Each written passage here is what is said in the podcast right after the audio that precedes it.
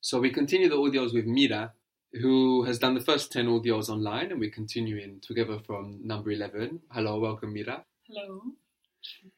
How do you think you would say to collaborate in Italian? So we have collaboration in English. So what might to collaborate be in Italian? Collaborare. Good. And here we have two L's, and you will pronounce them both in Italian. Mm-hmm. Collaborare. Good. Collaborare. Good. And this col is still the con that we mentioned. It's still with. Just the N has been assimilated to that next letter, which is what actually has given us two L's. We don't pronounce them in English, but we do in Italian. Collaborare. How would you say, I want to collaborate? Voglio collaborare. Very good. Voglio collaborare. If we get rid of the con, this word that means with, or col in this case, as we said that and assimilated to the next letter, we we get lavorare. But here we have a V, lavorare, and this means to work. Lavorare. B and V are such close sounds. For example, in Spanish, the V letter mostly gives us a B sound, and in Greek, the letter that looks like a B gives us a V. So there's a little crossover there between these very close sounds. Collaborare, with a B, to collaborate or to with work, and then lavorare, just to work. Lavorare. How would you say, I want to work? Voglio lavorare. Very good. Voglio lavorare. And of course, this is like labour that we have in English. And again, we have that B to V shift. Mm-hmm. What was the word for today? Oggi. Oggi. Very well done on the pronunciation of the two G's there. Oggi. How would you say, I don't want to work today? Or maybe more common in Italian, today, I don't want to work. Oggi non voglio lavorare. Very good. Oggi non voglio lavorare. What was I have to, I must, or literally I owe? Devo. Devo. Devo. Good. And again, we have another V to B shift, no? In English, we have the letter B in the word debt, D E B T, and in Italian, V in devo, I owe, related, of course, with debt. So I have to work today is just I owe to work today. How would that be? Oggi devo lavorare. Very good. Oggi devo lavorare. Oggi devo lavorare.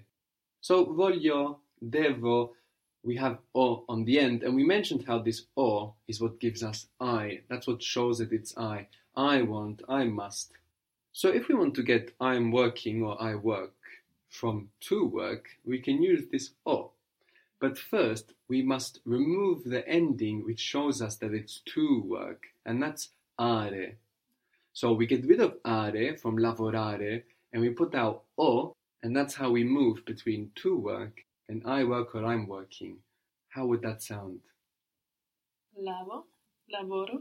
Lavoro, good. Lavoro. And the O doesn't take the accent. No, the ending doesn't take the accent. Lavoro. So we go from lavorare, we get rid of this are, and we put O, and we move between to work and I work. So again, I work or I'm working? Lavoro. Lavoro. I'm working today. Oggi lavoro. Good. Oggi lavoro. Lavoro oggi.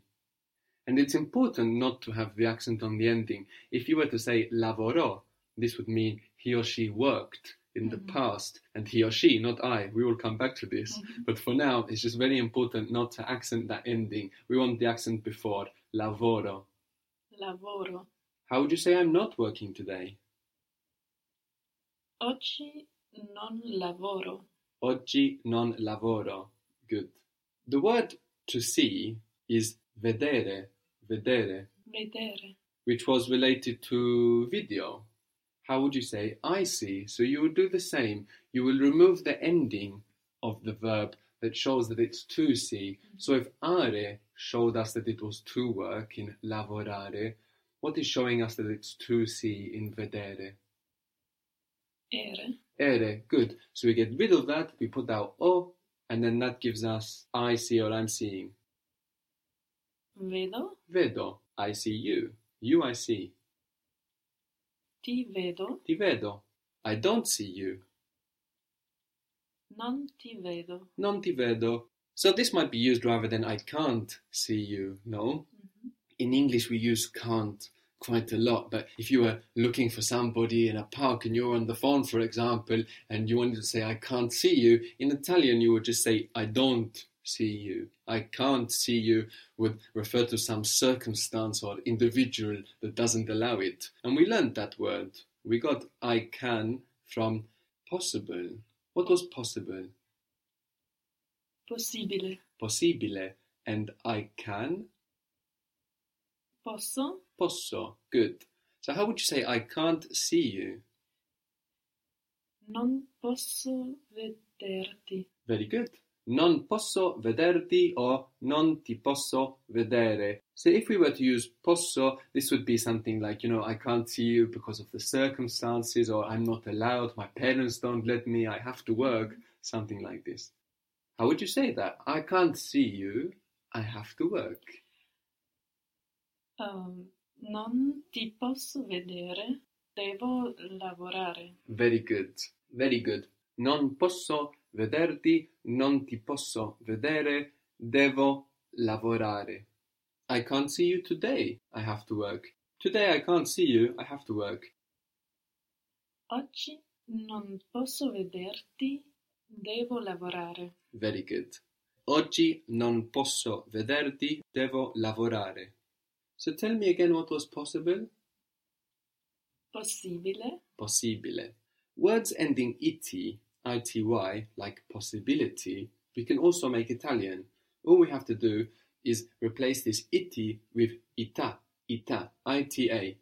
And we're also accenting that a on the end, ita. Mm-hmm. So if we want to get possibility, we will just replace that ity with ita and accent the end. How might that sound?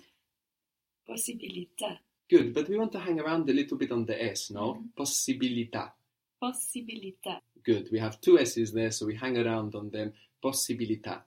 So we, we had probable, which was? Probable. Probabile. Probabile. Probabile. Probabile. And probability? Probabilità. Very good. Probabilità. Personality would be? Personalità. Personalità. Good. So this is a rule. We have a rule for converting ity to ita. But then you might come across another word that we don't have a rule for, but maybe you can see that it's related to a word that we do have a rule for. So for example, person. We don't know how to make person Italian, but we know how to make personality Italian. So this means that we can assume person is also going to be the same or very similar in Italian.